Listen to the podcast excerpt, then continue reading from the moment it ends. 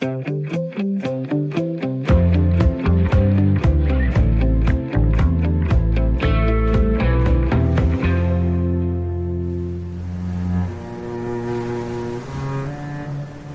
lille landsby Nørre Lyngby ligger på den nordjyske vestkyst med hele Jammerbugten foran sig. Men den smukke udsigt kommer med en pris. Byen er gennem flere hundrede år langsomt blevet spist op af havet, når stormene fra Nordsøen vælter indover med bølge over 5 meter.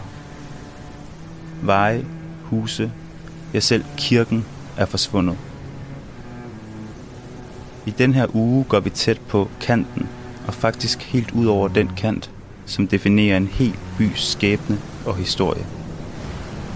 Jeg hedder Anders Vore, og jeg vil tage dig med til en by, der langsomt, men sikkert vil ende sin dag i havet.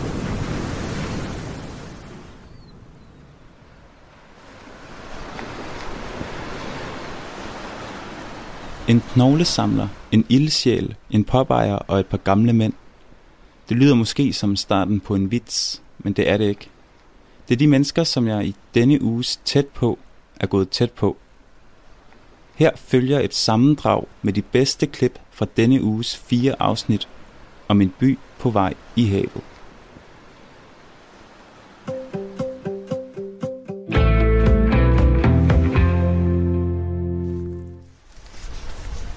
Nå, nu er vi henne foran skrænten ved kirkegården. Vi starter midt på skrænten, der hvor den gamle kirkegård i Nørre Lyngby engang lå. Jeg er sammen med 78-årige Henning Christensen taget på jagt efter menneskeknogler. Så har vi jo alle der. Du kan se gravene. Du kan se nogle hvide afmærkninger. Ja. I, øh, der i cirka 6 fod under kanten. Det er jo hele vejen hen. Og det er altså en grav. Og det er, nogle af dem er meget gamle, der er det simpelthen ikke andet en kalkaflejring. Og det kan vi jo så øh, nærmest se, at det er sådan, vi ender alle sammen. Men de fik jo lov til, altså de synker jo sammen, og så bliver det sådan en hvid strive af, af kalk. Men så er der så nogen, og det er jo især de, de nok mere velhavende, der er råd til en, en god egetræskiste. Og der kan vi se, der er et af stederne her, der kan vi se, hvor de stikker ud. Og der kommer der jo øh, knoglerester. Ja, ved egetræskisten. Ja, fordi der, det, de er jo så velbevaret. Og kisten er velbevaret også.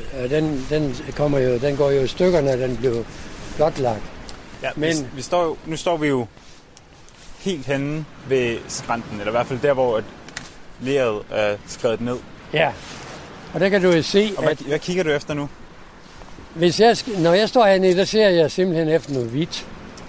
Øh, øh, fordi øh, der, jeg har fundet masser af kranier, og de, de er jo et kranie delt op i tre øh, hoveddele, som ligesom er sømmet sammen. Og de holder, det er nok noget af det, der holder bedst øh, sammen. Også når vi tænker på, at det, de skrider ned, og i det der øh, skred, der forstørrer de jo skelettet på en måde, sådan at delene kan komme jeg blev delt ud over et temmelig stort område. Men kraniet næ- bliver næsten altid intakt. Og dem kan vi finde nogle af. Vi kan, du kan se, der er noget hvidt deroppe. Og vi kunne jo prøve at kravle op, men jeg ved ikke, om det... Det kan godt være, at det er for smattet. Det kommer ind på din sko. Jeg følger efter. Ja.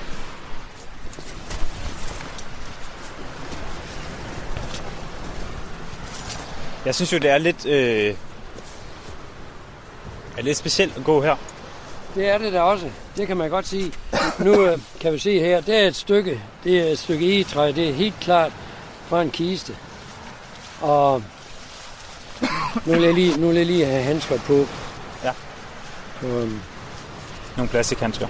Jeg bruger altid plastikhandsker, når jeg, jeg samler dem sammen. For nogle er jo muligvis død under pesten, eller hvad man ved. Det, det, man kan aldrig nogensinde vide det. I hvert fald, man skal nok ikke røre lige midt de rå, det ligger her. Kunne vi, kunne vi på det selv grave pesten frem lige nu? Det skal du spørge videnskaben om, det ved.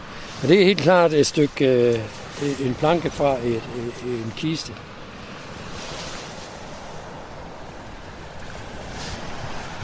Hvad kigger du på lige nu? Det her, det er, nej, det, er, det, det var ikke noget, det ligner en knogle, men det er det ikke. Vi prøver at kravle lidt længere op, hvis du kan komme med. Ja. Nu skal du se, vi skal herover og finde et tørt sted.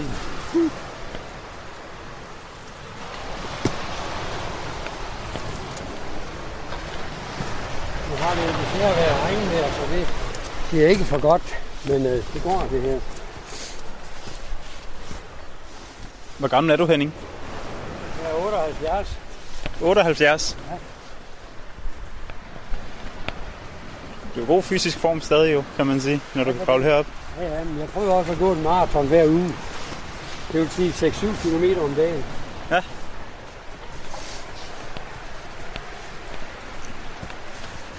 Ja, her har vi, her har vi et kranje. Nu skal jeg lige have fundet min pose. Nå, det ligger derovre. Det er det helt klart. Det var det hvide, vi kunne se ned fra. Det er alligevel ret stort. Ja, det er jo, det er jo lidt, det er jo lidt forskelligt. Vi, har- vi har samtidig, øh, når vi har fundet, eller jeg har fundet et, så, så har man prøvet på at gætte sig til, hvad, hvad er det for et menneske, man har fundet. Det her, det er jo helt klart et kranie, og det er, det er um, rimelig velbevaret. Det vil sige,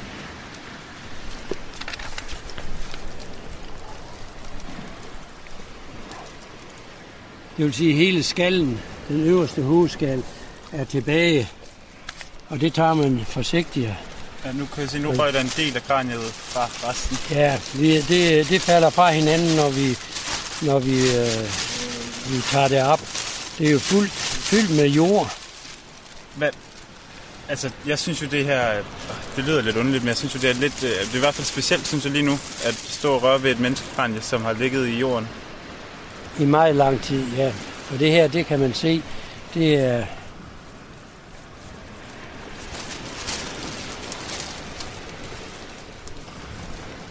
Ja, det smuldrer jo lidt fra hinanden. Ja, det går det i kan- mange dele, når du det- tager det kan- fat i det. Det kan ikke undgås. Men det er bedre, at det kommer, det kommer på kirkegården nu. Her kan vi se forkanten, øjenhulerne. Ja. Og det har været en, en, en voksen menneske. Det kan man se på størrelsen af den. Og hvor gammelt kan det være? Det er svært at sige. Du. Det, det er meget svært at sige. Jeg har ikke, jeg har ikke, jeg har ikke den viden om, hvor hurtigt øh, et skelet bliver nedbrudt. Men det her, det var, det var rimelig velbevaret, så det kan jo være alt fra, fra bare nogle... Ja, det er jo fra før, det ved vi jo. Det er jo fra før øh, øh, 1902. Fordi der har ikke været begravet nogen her. Og det ligger så langt ude, så man, man, øh, det er også noget af historien der fra sidst i 1800-tallet. Der begyndte man at begrave folk helt ind ved den østlige kirkegårdstige, derinde hvor vi stod ved klokketårnet, det er i dag, ved klokkestaben. Og så det her, det har været noget fra, jeg vil, jeg vil over påstå, at det her, det er nok et, øh, et kranie fra før 1880. Det er bare sådan et øh, logisk øh, regnestykke. Hvad, altså, nu, jeg synes jo, jeg har ikke lyst til at bruge ordet ulækkert, men jeg synes jo, det var lidt voldsomt altså, at finde et kranje på en skrant, som man ved har ligget i en kirkegård. Hvad, hvad, hvad, hvad, hvad sker der i dig? Ja, jeg, jeg, jeg behandler det med respekt. Jeg samler det sammen, og, og, så bliver det genbegravet, og det er jo bedre, end det ligger her, for pludselig så bliver det måske tørt her, og, og så bliver det fremlagt, og så kommer det rullende, og så ligger det ude på stranden. Så kan man risikere, at øh, turisternes hunde, eller øh, børn, eller andre, de går hen og samler det op og leger med det. Historien går på, at førhen, der var der nogle barske unge mennesker her, de synes det var sjovt at, at få fat i et helt kranje, eventuelt tage det med hjem og lave askebær af det. Og det synes jeg jo er, er så forkasteligt at, at behandle døde mennesker på den måde. Det er, jo, øh, det er jo skeletter, det ved jeg, men det er jo stadigvæk dele af mennesker, der har levet her på, på stedet. Og det, det kan man ikke være bekendt andet end at behandle med respekt. Og det er det, jeg gør. Nu, jeg kan se lidt længere fremme. Jeg synes, der ligger et eller andet, der godt kunne ligne noget knogleværk. Der, ligner, der, ligner, der ligger noget ribben, og det er helt sikkert nok måske fra den samme person, fordi øh, det er typisk, at når det skrider nedad, så Nu sørger jeg bare for, at jeg ikke står på noget. ja, dem lægger vi sammen det der her. ligner jo til en forveksling sparrows, man lige har spist. Ja, det tror jeg nu godt nok ikke, det er. Det er menneskeknogler. Der er også noget knogle lige der. Man skal kun tage det, der ligger klart synligt. Man skal ikke begynde at grave efter det, fordi så, så graver man jo. Hvorfor er det? Jo, fordi så, er- så er det jo ligesom, at øh, så, så øh, forstørrer man jo gravfriden. Det er jo kun, når det er så langt ude, at det, det er blotlagt, at skelettet er blotlagt, og at man øh, kan se, at nu bliver det aldrig begravet igen. Nu, øh, nu, nu ender det ned på stranden. Så er det, jeg samler dem op. Fordi hvis de stikker ud af, af, af, af klinten der, det gør det jo nogle gange, så venter jeg til, at det bliver, de kommer helt ud, og de ligger her nede på skrænten. Fordi så, så går der kun en vej, og det er, det er ned, til, ned på stranden. Jeg synes, der ligger, Der ligger flere, flere her. ja, der ligger noget større knogleværk lige et par meter foran os ja. til venstre der. Ja. At, ligger den langt nok frem til, vi skal kigge på det?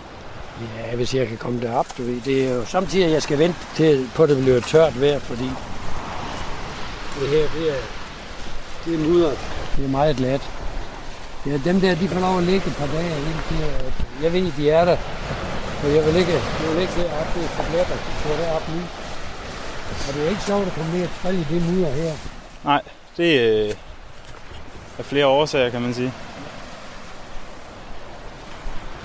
Det er, for, det er et stykke træ. Det er et stykke træ. Og det er det jo altså alligevel ikke. Det er en knogle, men sådan, den er blevet så formultet. Det er øh, en arm eller en en benknogle. Det, det, Det, jamen, det, ja, det ligner jo et rådent stykke træ, faktisk næsten. ja, det kan man godt sige, men det er helt sikkert. det er helt sikkert et, en, en knogle.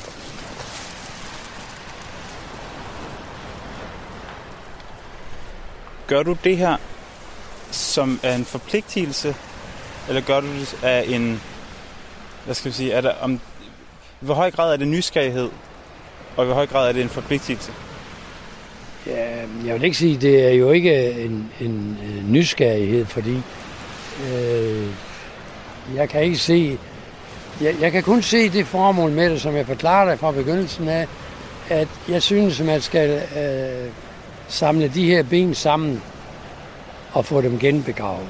Man kan ikke bare lade dem ligge, når nu de bliver blotlagt af havet. Det, det er, så simpelt er det. Og det, det kan, jamen, så kald det en forpligtelse, det kan du godt. For jeg er jo ikke forpligtet til at gøre det her. Jeg, jeg gør det af fri vilje. Og hvordan kan det være, at du gør det? Det er fordi, som jeg siger, jeg har sagt før, jeg synes, at øh, det er en øh, disrespekt for de døde, at man lader deres knogler ligge og, og, og blive blotlagt. Vi har jo en tradition for, at vi enten brænder menneskerne og sætter urnen ned i, i jorden, eller vi begraver menneskerne hele og lægger dem til hvile i jorden. At så det her sted lige nøjagtigt er sådan, at havet de æder kirkegården og blotlægger de ben. Det er jo en, en meget usædvanligt, og det findes dog steder i verden, andre steder, hvor de også gør det. Og jeg ved ikke, om det er nogen, men jeg tror, det er nogen alle steder, der samler de ben sammen og får dem genbegravet. Og Og hvor, hvorfor, hvorfor, er det, altså, hvorfor er det vigtigt for dig? nogen skal jo gøre det. Hvorfor synes du, det er vigtigt? Fordi, som jeg sagde, jeg så engang en hund, der løb med et menneske lårben i munden. Og det synes jeg, det er for dårligt, og derfor skal de samles sammen her, før de kommer helt ned og ligger på stranden. Den her skråning, den her lerskråning her, det, hvor, de, hvor de bliver blotlagt, det må være det rigtige sted at samle dem. Og, og øh, historien er ikke længere end den. Jeg synes bare, skal jeg sige det på godt dansk, så synes jeg, det er noget svineri, det får lov til at blive liggende. Men jeg vil gerne sige det på en anden måde. Jeg synes, at det, det, det, man skal respektere de døde. Og, og, og det gør man jo ved at sørge for, at de bliver genbegravet. I det her tilfælde. Hvor de helt uden nogen planering af nogen slags bliver blotlagt af naturen, af havets kræfter. Nu var det jo mange af dem, der begravet her, kan jeg forstå, gamle fiskere. Det er rigtigt. Vil det ikke egentlig være lidt smukt, hvis det endte deres dage i havet også til slut så? Jo, men det, gør, det er jo det, det ikke gør. Fordi de, de kan ligge på stranden der to-tre år før, at, at nogen kører dem ned, nogen øh, øh, tager dem med hjem, eller samler dem op, og hundene de løber med dem. Det kan man ikke. Men det vil da være fint nok for min egen vedkommende. Jeg har øh, et øh, uddrag af et søkort sammen med mit testamente, hvor der er sat et kryds øh, to mil ud, direkte vest for Robert Knude Fyre. Der skal jeg hældes ud som aske. Hvordan kan det være? Fordi øh, jeg har tilbragt det meste af mit liv på havet, så jeg, jeg vil gerne ende der også. Så simpelt er det. Og jeg kan ikke forestille mig det der med at blive begravet, som de her stakler er blevet. Nu står vi ret højt op på skrænten. Skal vi øh, bevæge os nedad nu igen? Ja, det tror jeg. Vi har alligevel fundet både en armknogle, lidt ribben og et, et stort kranie. Ja, er sikkert, det er sikkert meget, øh, hvis vi gik længere hen, men, men det er ikke lige... Det har været... Øh, det har regnet for meget de senere dage, så det er ikke lige den rigtige dag at, at gå længere hen. Når det er blevet godt tørt, så går jeg en tur rundt. Ja. Så efter. Nu er det bare med at finde et godt sted at komme i.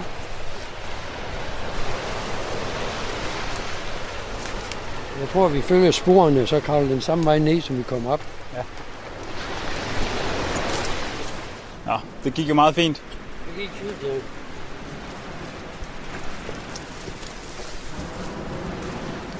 Hvad skal der så ske med de knogler og det kranie, vi lige har fundet nu Jeg tager det hen. øh, Jeg har en aftale med graveren.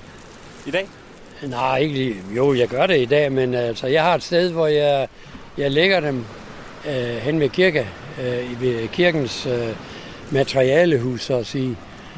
Og så ved hun godt, at øh, nu er der vist for øvrigt kommet en ny graver, men øh, han har så fået besked på det også. Og jeg har aftalen med, med, med den... Vi har ikke nogen fast præst nu, men den sidste faste præst øh, og mig, vi har en aftale om det. Og så lægger jeg det bare der, og så tager hun øh, øh, og begraver den. Og vi ved jo ikke, hvem vi har fundet i dag. Det ved vi ikke. Det, Kan man Det- finde ud af det? det tætteste på det, det er, hvis øh, jeg engang min, øh, min øh, nabo med hernede. Vi var nede og kigge, og han, øh, han er foranværende tandtekniker. Og der fandt vi øh, kranie med underkæben, og tænderne, de var rigtig godt slidt. Så man kunne se, det var aftryk af en, en pibe. Og så lå, han, øh, så lå der et lårben ved siden af, og det passede sådan cirka, så vi fik, øh, vi fik ham besluttet til, at det var en fisker på omkring øh, 1 meter og 78, og han røg pive. Det er det nærmeste, jeg nogensinde er kommet til. Og Det er der sikkert mange af her, som, øh, som har den sikkert. beskrivelse. Det er sikkert. Den beskrivelse kan jeg gå på mange. Det er nok, det er nok helt rigtigt. Øh, jeg vil egentlig gerne, hvis vi kører hen med de der, det vil jeg gerne med til. Ja, Så kan jeg bare lige følge med. Fra knogler og kranier på en skrant tager vi nu op til et af de huse, der kan blive næste offer for havets sult. På en terrasse sidder en 70-årig mand. En mand, der har taget kampen op mod naturen og det frødende hav. Mm, Vil du ikke lige kort sige, hvem du er? Jo, jamen jeg hedder Jørgen Jørgensen, og øh, er egentlig født og opvokset øh, på Kongens Nytorv og i Store Kongensgade, og så flyttede på Østerbro, øh, da jeg blev teenager, og forlod København i 71, og så har jeg dels i forbindelse med militærtjeneste og min øh, uddannelse og skolegærning været lærer i, i Kolding i, i 40 år. Og så har jeg som sagt fundet det her, nu ender jeg i mit otium og mine gamle dage heroppe i Nørre Lyngby. Og hvordan endte du med at bo i Nørre Lyngby, en vendsyssel, når du kommer fra Kolding og boede i København? Øh, jamen, det er en lang historie, fordi Øh, jeg har gået øh, fra Skagen i nord til øh, Blåvand øh, langs Vesterhavet og delt øh, den op i etapper på øh, en uge i sommerferien. Og i 92, der kommer jeg forbi herop, og så går jeg op og spiser frokost. Der var en, øh, et kafeteria inde ved siden af, og så er huset her til salg. Og det var der også i 93, da jeg så fortsatte min vandring fra Løkken og ned til Hanstholm. Og så kørte jeg op bagefter, og så var huset stadigvæk til salg, og så købte jeg det 1. oktober 93. Hvad var det, som gjorde, at du tænkte, du skulle købe det her hus? Jeg har altid drømt om at få et hus med udsigt ud over vandet, og her var muligheden øh, til at komme til det for en rimelig penge dengang. Altså, de var til at handle med, og øh, det, er, altså, det var jo øh, Vendelboer, men altså, øh, hun ville af med huset, hende der havde det, og øh, derfor så kunne jeg så øh, komme til at købe det. Hvad, hvad er det mest fantastiske ved at bo heroppe? Det er... Uha, der er mange ting. Der, er, altså, der er, øh, hvad skal man sige, øh, lidt drevne nordjyske mentalitet, som øh, passer utrolig godt. Øh, Og hvordan er den? Jamen, den der nordjyske mentalitet, det er jo, at øh, den er egentlig øh, sådan for det første lidt øh, naturligt skeptisk, men også at øh, hvis man kan se, at tingene lykkes, så, så er det godt, at der er nogen, der tager nogle initiativer. Men, men man er også sådan lidt forsigtig med, hvad det er, man gør. Og det må jeg sige, det, det er jo helt modsat det, at jeg er opvokset med som, som ung i København, ikke? hvor der kørte vi jo bare derud af. Øh, heroppe, der stopper man altså lige lidt op en gang imellem, og så tænker lidt over sagerne. Og det, det har jeg det godt med på mine gamle dage. Om sommeren, så er det jo glade turister, der er her, og man får en snak med folk, og der er jo mange, kan man sige, der er interesseret i netop Nørre Lyngbys øh, historie, og det her dramatiske med, at husene er forsvundet, det er jo en, øh, en historie, som, som fænger mange, og som jo mange synes på en måde er fascinerende, men på også på, på en måde er frygtelig for de mennesker, der har oplevet det. Men det har man jo været vant til i generationer i Nørre Lyngby, at øh, husene forsvandt. Øh, og sådan var det, og øh, man pillede dem så ned og øh, brugte materialerne til at opføre et, øh, et nyt hus øh, længere inde på, på kysten. Øh, og så den, hvad skal man sige, øh, ensomhed, som jeg har det helt fint med, øh, i vintertiden. Altså, der er tid til fordybning, øh, eller fordybelse, undskyld, hvor man kan sidde og lave nogle ting derinde, læse en god bog. Øh, man kan også gå ud og lave noget herude, når vejret er til det. Da du købte huset, så var der 48 meter fra huset til skrænten. Ja. Nu er der 22. Ja. I 90'erne, da du købte havde du så nogle idé om, at det kunne være, at i din levetid, så ville huset kunne forsvinde? Det havde jeg overhovedet ikke forestillet mig. Jeg forhørte mig jo også øh, hos nogen har øh, nogle naboer, øh, nogle elskelige naboer, der boede over på den anden side, der sagde, at øh, de er ikke født endnu, der skal opleve, at øh, det her hus, det går i havet. Og jeg må også sige, at jeg havde fortrøstning det i 90'erne, fordi der skete ikke rigtig noget. Men jeg skal da love for, at specielt her efter 10, der er det gået rigtig, rigtig hurtigt øh, med nedbrydningen af skrænten. Hvornår gik det op for dig, at det måske kunne gå den vej, at dit hus skulle forsvinde? Altså det, øh, øh, det den undersøgelse, vi fik lavet for Teknologisk Institut over i Lyngby, 95-96 tror jeg nok det var, den sagde jo helt klart, at vi var udsat. Og øh, det slog vi sådan lidt hen. Det andet er så i 5 og i 6 2005-2005, der bliver nedkørslen smadret to gange af storme, øh, hvor at øh, den bliver fuldstændig øh, pillet fra hinanden dernede. Det vil sige, at de store kampesten bliver skyllet op og ligger, så man kunne slet ikke komme på stranden. Og der må jeg sige, det er i, i 5-6, der begyndte jeg at sige, der, der, der, skal, der må blive nødt til at ske et eller andet, fordi ellers så, så går det galt. Så er vi henne i øh, 10, 11 og 12, hvor vi jo har øh, nogle vintre med nogle storme, der gør, at vi overhovedet ikke kan færdes på stranden i januar og februar måned, hvor der først er sand på stranden, når vi kommer hen til juni måned.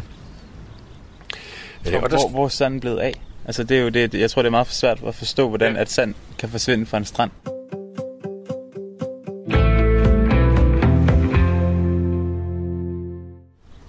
Hvad, Men, hvad går det ud på? altså, det sand dernede, det bliver jo simpelthen skyllet væk. Altså, øh, nu skal vi ned og kigge på det øh, om lidt, og så skal jeg nok komme en forklaring på, hvad der sker. Øh, men sandet bliver skyllet væk, og så ryger vi jo helt ned i det blålæger, som, som skrænten i Nørre Lyngby øh, her om, i byen består af. Øh, det er blålæger, og øh, vi skal ikke ret langt ned i jorden her, to spadestik ned, så er vi nede i det rene blålæger. Det har vi nogle fordele. Det er hårdt, når det er tørt. Til gengæld så bliver det en klistret masse, der skrider, når det er vådt. Øh, og så glider det langsomt ud på skrænt, eller ud på stranden, og når der så er højvandet, så bliver det skyllet væk. Så det var i, i 2011 eller 2012, at det ligesom for alvor gik op for dig, at det her, det kunne gå galt? Ja. Hvornår tænkte du, at nu bliver du nødt til selv at gøre noget i forhold til at sikre dit eget hus og den her skrant? At, jamen, vi er nogle naboer, der begynder at snakke sammen om, at nu bliver vi nødt til at gøre noget. Øh, det hele starter med nogle øh, møder i januar 16.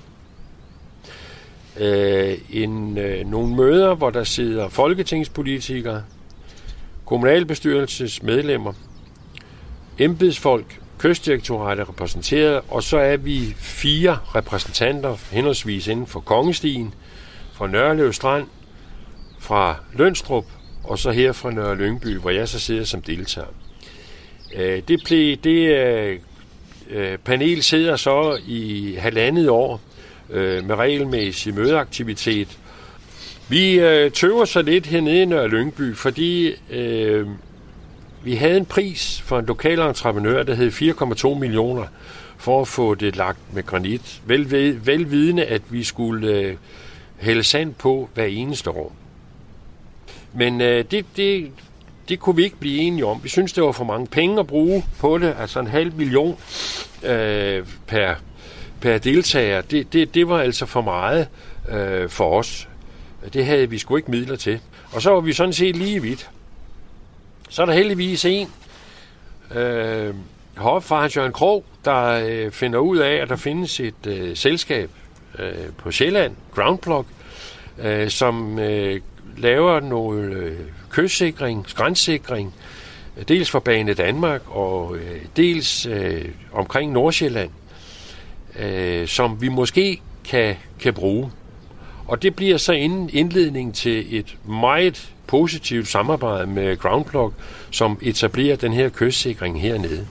Og hvad er det, hvad er det de kan? Hvad er det for en kystsikring, de laver?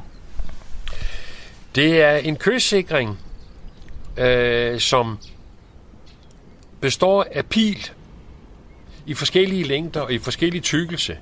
Og så er de bundet sammen med ganske almindelig gammeldags selvbindergarn, øh, altså sisalgarn, som jo så forsvinder. Men det er de bunter, som så bliver gravet ned i, i stranden, og så, som så kan holde på det. Jeg ved sgu ikke hvorfor, men vi har altså et eller andet med herhjemme, at vi skal opfinde den dybe tallerken i Danmark hver eneste gang, der er nogen, der vil prøve noget nyt. Skal vi gå ned og kigge på, på den kystsikring, der det, så er det kommet? synes jeg, vi skal, for det, det altså, for mig, der er det her noget af det mest fantastiske, der er sket i den tid, øh, jeg er kommet i Nørre Lyngby. Altså de 26 år, jeg er kommet herop. Det er netop den kystsikring, vi har fået etableret dernede. Vi går bare derned. Ja, ja, ja, men jeg skal lige, øh, vi går, jeg skal lige have en bøge med. Vil du solvand? Jeg bliver sendt så tør i halsen af det her. Øh, ja, det kunne jeg da godt. Du kan også få en bajer, det, det, det, det ikke, du vil have. Det er lidt tidligt på dagen til en øl. Så, så tager vi en squash. Jeg Ja. skal heller ikke have øl, fordi så skal jeg sove til middag lidt for meget. Vil du have cola eller squash? Jeg kunne godt drikke en cola. Ja. ja.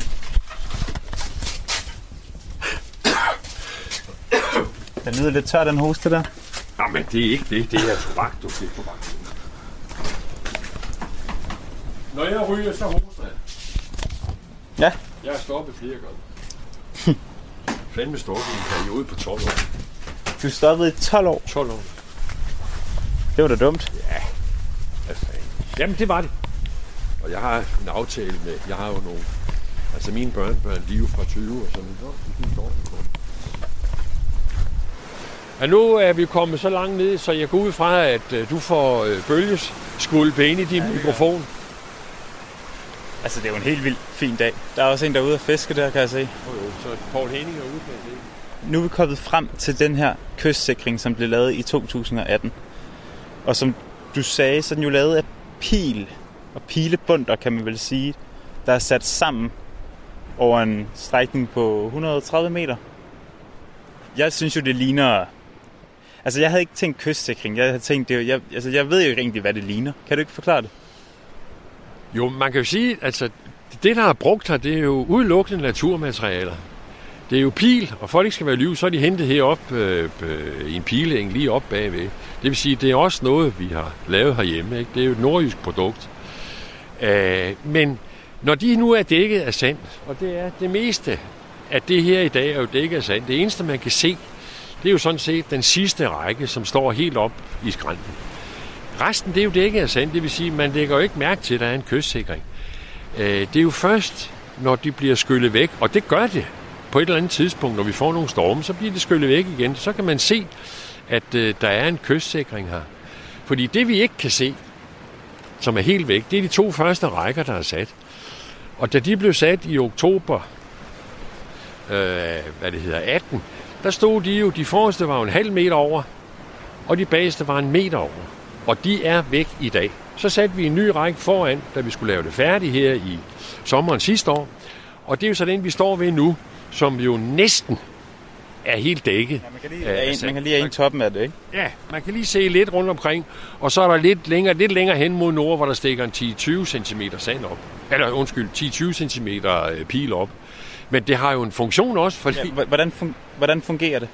Det fungerer på den måde, at når øh, sandet ikke kan tage kraften af bølgerne, og de så de går ind og rammer øh, pilen, så bliver kraften taget af her. Noget fortsætter ind over med de materialer, der er, og så lægger det sig inde bagved. Og resten af bølgen ryger så ud igen og tager kraften af den næste bølge. Når du kigger på det lige nu, hvad, hvad får det dig til at føle? Jamen, jeg har jo sagt tidligere, og det, jeg kan jo ikke få armene ned. Altså, jeg kunne næsten ikke være i min seng, da jeg så effekten øh, de første par år af det her. Øh, fordi jeg lå med armen op over hovedet hele tiden, og, og det er jo fantastisk at have været med til, jeg udvikle, det ved jeg ikke, men altså med til at sætte noget i gang i Danmark, øh, som forhåbentlig øh, kan være, hvad skal man sige, anstødstenen til, at man bruger det her princip andre steder. Jeg ved, jeg har været til møde med Jammerburg Kommune også, at man skal have sat pil nu omkring sømærket nede i Blokhus, fordi der er man ved at, øh, der er havet ved at tage det, således at sømærket kendetegnet for Blokhus også kan, kan, kan, falde, kan falde i vandet. Synes du ikke, at det kan være lidt for besværligt at bo sådan et sted her? Nej. Det synes Nej, det, det synes jeg sgu ikke. Altså, øh, jeg, jeg kan godt lide... Altså, for det første har jeg sagt, det er klimaet, men der er også et eller andet tilfredsstillende i at være med til at skabe nogle ting og opleve nogle ændringer til det bedre øh, med de øretæver, man så får, eller jeg har fået specielt, ind imellem. Ikke? Altså, det, det, der er jo det her med, at sådan en københavner som mig skulle jo ikke stikke næsen for langt frem mm. øh, og komme med alle de gode idéer. Fordi det vidste jeg jo ikke en skid om. Øh, men det var jeg sådan set ligeglad med. Fordi vi var jo nogen, der troede på det her.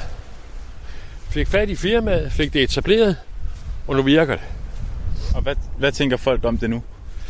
Altså dem, der har været meget kritiske, de er holdt op øh, med at være kritiske, i hvert fald over for os.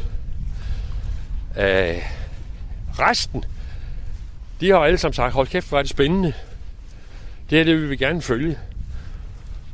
Og nu kan de jo se øh, effekten af øh, vores kystsikring dernede.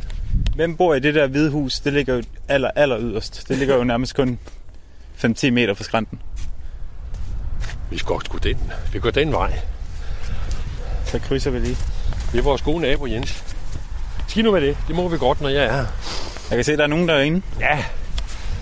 Det er Mads, hans søn. Ja.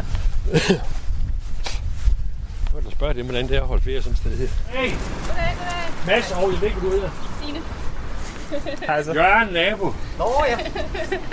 Nå ja, siger jeg. Man fisker. Vil I sige noget til radioen om at holde ferie sådan et sted her? Øhm, ja, det er skønt. Det er ikke, det er ikke mig. Er det tæt nok på havet? Ja, det skal slet ikke komme tættere på. Det tager jo gerne en meter om året eller sådan noget. Ja. Ja, ja vi håber lidt på det, på det der kystsikring, det kommer til at fungere. Hvad er det, du siger? Det ser godt ud dernede. Ja, så, så det er godt ud. Ja, men Stine, det var jo ret. Sådan noget pisse stort, vi håber, det kommer til at virke. Hvor fanden virker det med? Vi. Ved du hvad, ellers så havde de gamle skulle da ikke haft... Øh... Så kunne I ikke have stået det her nu. Vi var her for en måned siden jo. Der kunne man se den anden række af pilefletten helt uh, tydeligt. Det kan man jo ikke længere. Er det ikke dejligt? Jo. Nå. Vi skal ud. God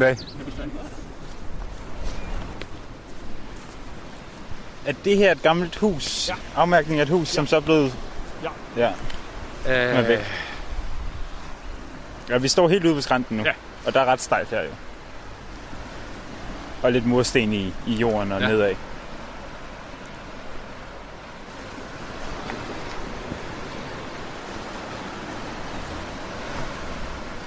Går du så ud hver dag på den her skrænt, og så lige kigger ned? hver dag. Det er det første, jeg gør om morgenen, når jeg har fået min kaffe. Det er at tage en kop kaffe med herude, sætte mig, og så sidde og kigge ud over vandet.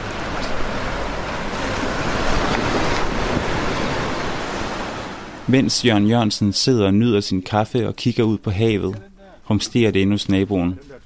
Torben Vorslev, den lokale popejer, er i gang med at rense sine fustager, så hans pop snart kan åbne. Vi er jo på yderste parket her i Nørlyngby, og skrænten er jo ikke mere end, nu siger jeg 20 meter væk. Ja. Fra, øh, ja, til 20 meter væk. Fra hjørnet af, af terrassen, ja. Og du er jo ejeren af det her værtshus, Fisherman's Rest. Pop. Pop. Vil du lige prøve at sætte nogle ord på den her udsigt, som der er fra hvor man sidder og drikker sin øl? Jo, det er... Når man står, øh, og både står indenfor, jeg, når jeg står bag hanerne i den øh, bar, som peger den her vej, kan man godt føle sig, med den måde, som det er placeret på, så føler man som, som, som en kaptajn i et skib, sådan set. Du står i styrehuset og kan kigge øh, ud over. Kanten er ganske kort øh, tæt herved, og ellers så har du havet lige foran dig. Det, det er noget mærkeligt noget, det der.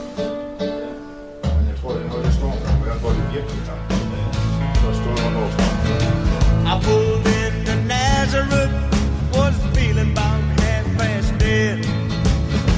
I just need some place where I can lay my head. Hey, mister, can you tell me where a man might find a bed? He just grinned and shook my hand.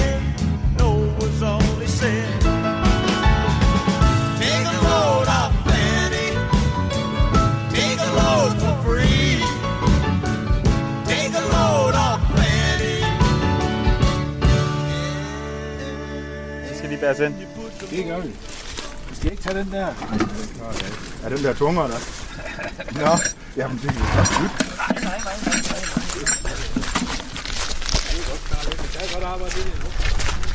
Øhm, jeg vil egentlig gerne lige gå til fordøren, eller indgangen hedder det vel. Fordi der er det så det skilt op, jeg gerne lige vil kigge på.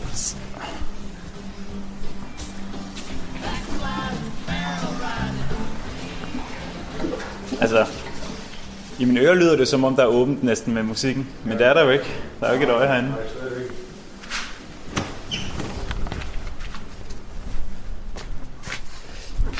Ja, nu står vi ude foran ved indgangen. Og der står der jo så, du har skrevet et papir, hvor der står åbner på den anden side af covid-19. Pas på jer selv. Venlig hilsen, Fisherman's Vest. Ja. Og der står ikke nogen dato. Nej, det er af den simple grund, at jeg øh, har øh, selvfølgelig valgt at øh, rette mig efter, øh, hvad anbefalinger der kommer, og hvornår der bliver givet fri for det. Og folk er så informeret om det i disse tider, at jeg har ikke behov for at sætte en dato på, fordi det kan ændre sig, og hvis det gør det, så må man respektere det. Og øh, jeg bliver nødt til at afvente og se, øh, hvornår der bliver øh, der kommer ændringer i, hvornår vi må åbne, og så også i hvilket omfang vi må åbne. Du får lige lov til at tænde pipen. For, øh, Nu hvad, er det for en, øh, hvad er det for en smag? Det er noget, der hedder Special, Job, Special Dublin. Det er en, uh, en Navy mixture. Hvorfor har du valgt den? Det ved jeg ikke. Ja, der er også en gul version af det, og det gør ingen forskel. Uh, det ved jeg ikke. Den dufter sødt og godt i hvert fald. Ja, ja. Nu er vi jo alligevel mødtes heroppe i Nørre Lyngby, og Henrik er kommet fra Majager med nogle fustaser og diverse. Han står derinde lige nu og i gang med bix med nogle forberedelser. Ja. Skal vi ikke lige gå ind og se, hvad man alligevel godt kan forberede lidt, selvom man ikke lige ved, hvornår man skal åbne op? Jo, lad os det. Se, hvad Henrik han har fået i gang i. Og hvem er Henrik helt præcist? Henrik er en af vores... Øh, han er vores øh, leverandør til øh, den ene side af baren. Han har cirka øh, 10 af de fadøl, vi har. De er leveret, de kommer fra One Pint i Maja. Mm. Og øh, det vi foretager os i dag, det er blot, at øh, vi får anlæggene, de skal øh, opstartsrenses øh, for og øh, at være klar til, når vi øh, skal til at i gang. Så vi skal sikre os, at øh, det hele bliver renset igennem og, og står klar til, at øh, jeg kan få en forsendelse af øl hjem. Øh, og det er chefen selv, der er her, for han har jo også lukket alt hans ned. Jeg kan ikke huske, hvor mange, det kan han selv øh, berette om, hvor mange øh, øh, tusindvis af liter fadøl han har til at stå. Han er også hårdt ramt af, af det her jo.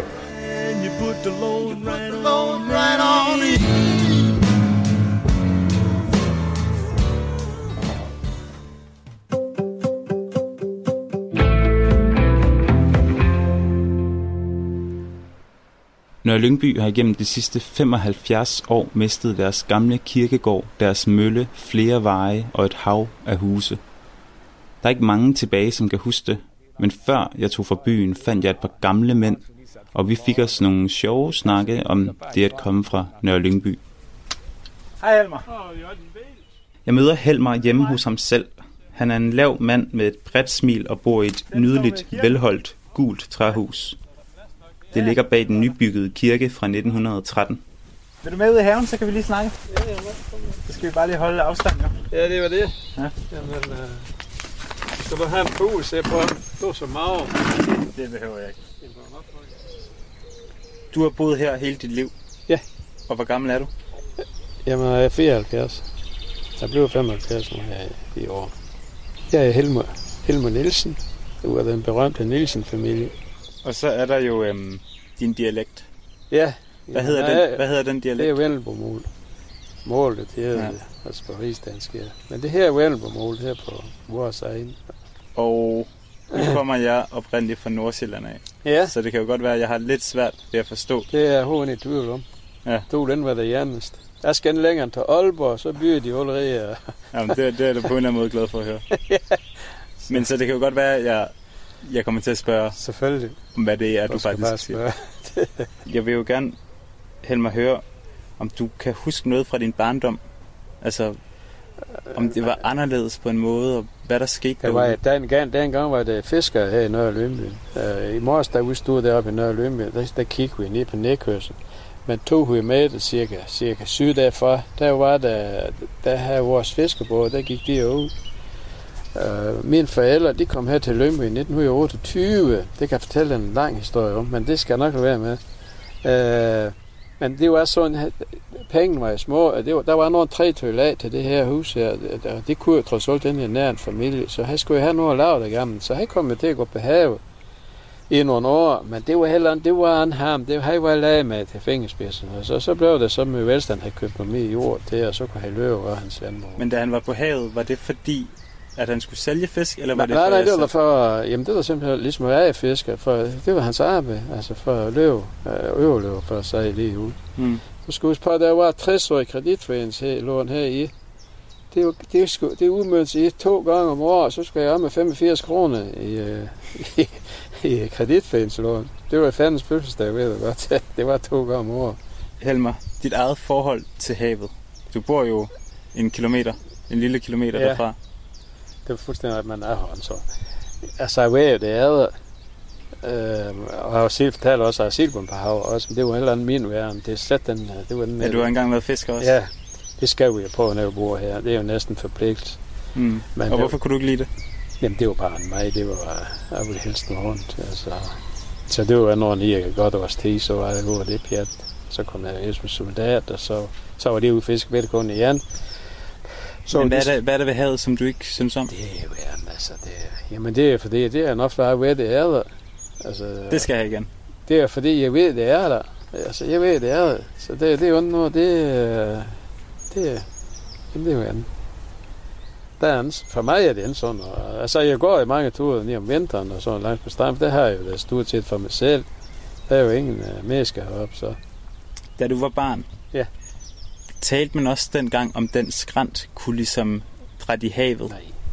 Det gjorde man. Det har det aldrig, det har jeg aldrig opfattet, og det øh, øh, øh, øh Michelle Æbe, du var der fortalte også, du kan sige til, at det du har opdaget for mig, der er forsvundet i min tid for eksempel. Og det vil jo sige, det, det store stykke, det var jo, da der er i gang, det er cirka 100 meter mere, og det er hele vejen til lykken. Du skal prøve at tænke godt, det der er forsvundet, når du står heroppe i Nørre og kigger mod lykken, så, så tag sådan en bræmme på hovedet med, med Mm. meter, der er forsvundet ret ud i havet. Men det var der jo der i gang, så, så det, det var andet, og Altså, vi født inden, vi var tro på nogen måde. Men det har de været dem før mig, for det kan vi læse i Vendsyssel som det jo hed. Øh, I Sil i 1880, så blev de sådan en kystsikring. Mm. Man har jo her en middelalder. Det er 140 år siden. Ja, lige præcis. Men det er artikel om, at noget, det, det var fordi kirken, som du så, der er jo i hvert fald i Havre. Ja, nu er den jo så også væk. Ja, nu er det. Det gjorde man så omkring århundredskift. Hvordan, hvorfor tror du, at man ikke snakkede om skranten, der forsvandt, Jeg tror da du var det er lille? simpelthen det, det med vant sig til, at det var naturen. Og der, var, der, var, der var jo ingenting. Der, skulle, der var ingen hus, så der var ingenting, der var et far i, i Leifsdag. Det var jeg. Så det er kommet nu senere. Nu er der, nu er der sommerhus over det hele, så nu er der lige pludselig bare nogle værdier. Mm. Jeg tror, det er meget med det at gøre. Ja, så det er fordi, vi har skabt vores eget problem. Ja, det kan man sige. Vi andre må kan vi godt sige, øh, hvem det, man skal sige, det er et problem, for det, øh, jeg synes, det er en skam, landet bogstaveligt talt forsvinder for snuden over. Men så du tror, at grunden til, at man ikke snakkede om det, da du var lille, eller barn, Ja. det var fordi, det ikke var egentlig et så stort problem? Nej, men det var det, det var bestemt, det var, øh, det var han.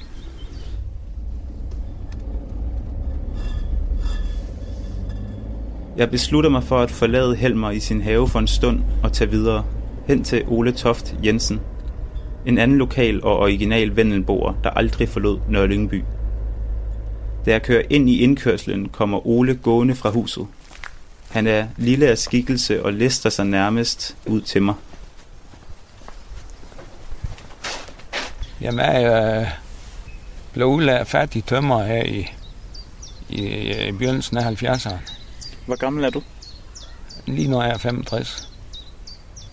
Du har boet i Nørre Lyngby hele dit liv. Er jeg. Ole, jeg vil gerne høre, hvad dit forhold til havet er. Jeg I skatter 4,5 hektar ud i Aver Hvad betyder det? i ejendomsskat. Det giver 4,5 hektar ud i Aver. Nå. Det er efter et gammelt kort fra 1934 ud i ejendomsskat efter. Og det er sådan en mærkelig noget, at, øh, at hvorfor skal man blive ved med i ejendomsskat?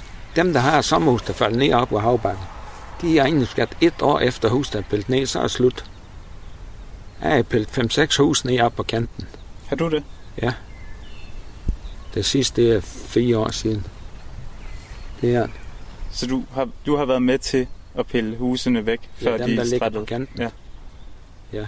Og der var et i Jan. Ja, det var der i efterår 81.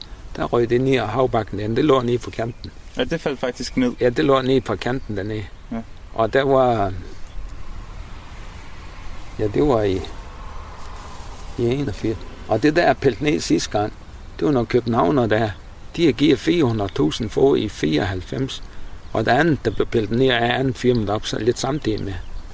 De har givet 1,6 millioner, nej 1,3 millioner havde de givet for år. Og det var også væk.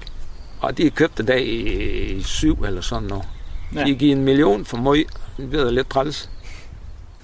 Nu vil jeg lige øhm, bruge anledning til at i talesætte jo øhm, Helmer havde det også. I har jo en øh, speciel dialekt heroppe. Ja, ja. Vendelbol mål. Ja, ja, vi snakker der som alt det jord. Og det, det For er der ikke... skulle et andet sted snakke som i København. Og så var heroppe en, der kom og hjalp med så meget. Uh, en flittig sjællander, som vi kaldte ham. Han kom her, og det var det, der træls. Han døde her for halvanden år siden. Lige pludselig fik en prop. Det var sgu bedre, det var en doven Københavner, der døde, og en flittig sjællander. Jamen, sådan er det jo. Er det sådan en vits, man siger heroppe? Nej, men det kan være så meget, man ser.